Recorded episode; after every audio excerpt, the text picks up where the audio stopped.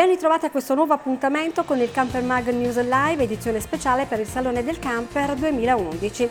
In apertura puntiamo sempre l'attenzione sull'andamento del Salone che in questi giorni ha dimostrato di riuscire a registrare una buona percentuale di presenze, anche se il vero exploit è atteso per questo secondo fine settimana.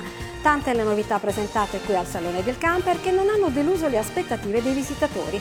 Sul fronte produttori interessanti le proposte di Chausson, rinomato marchio francese che quest'anno col Suite Panoramic System è riuscito a realizzare un modello davvero esclusivo. Sviluppato sulla pianta del Maxi presenta un portellone laterale elettrico che permette una vista panoramica anche restando comodamente seduti in linea. E voltiamo pagina, novità anche nel settore degli accessori e in particolare dalla Truma azienda tedesca conosciuta per le stufe e i sistemi di riscaldamento a gas.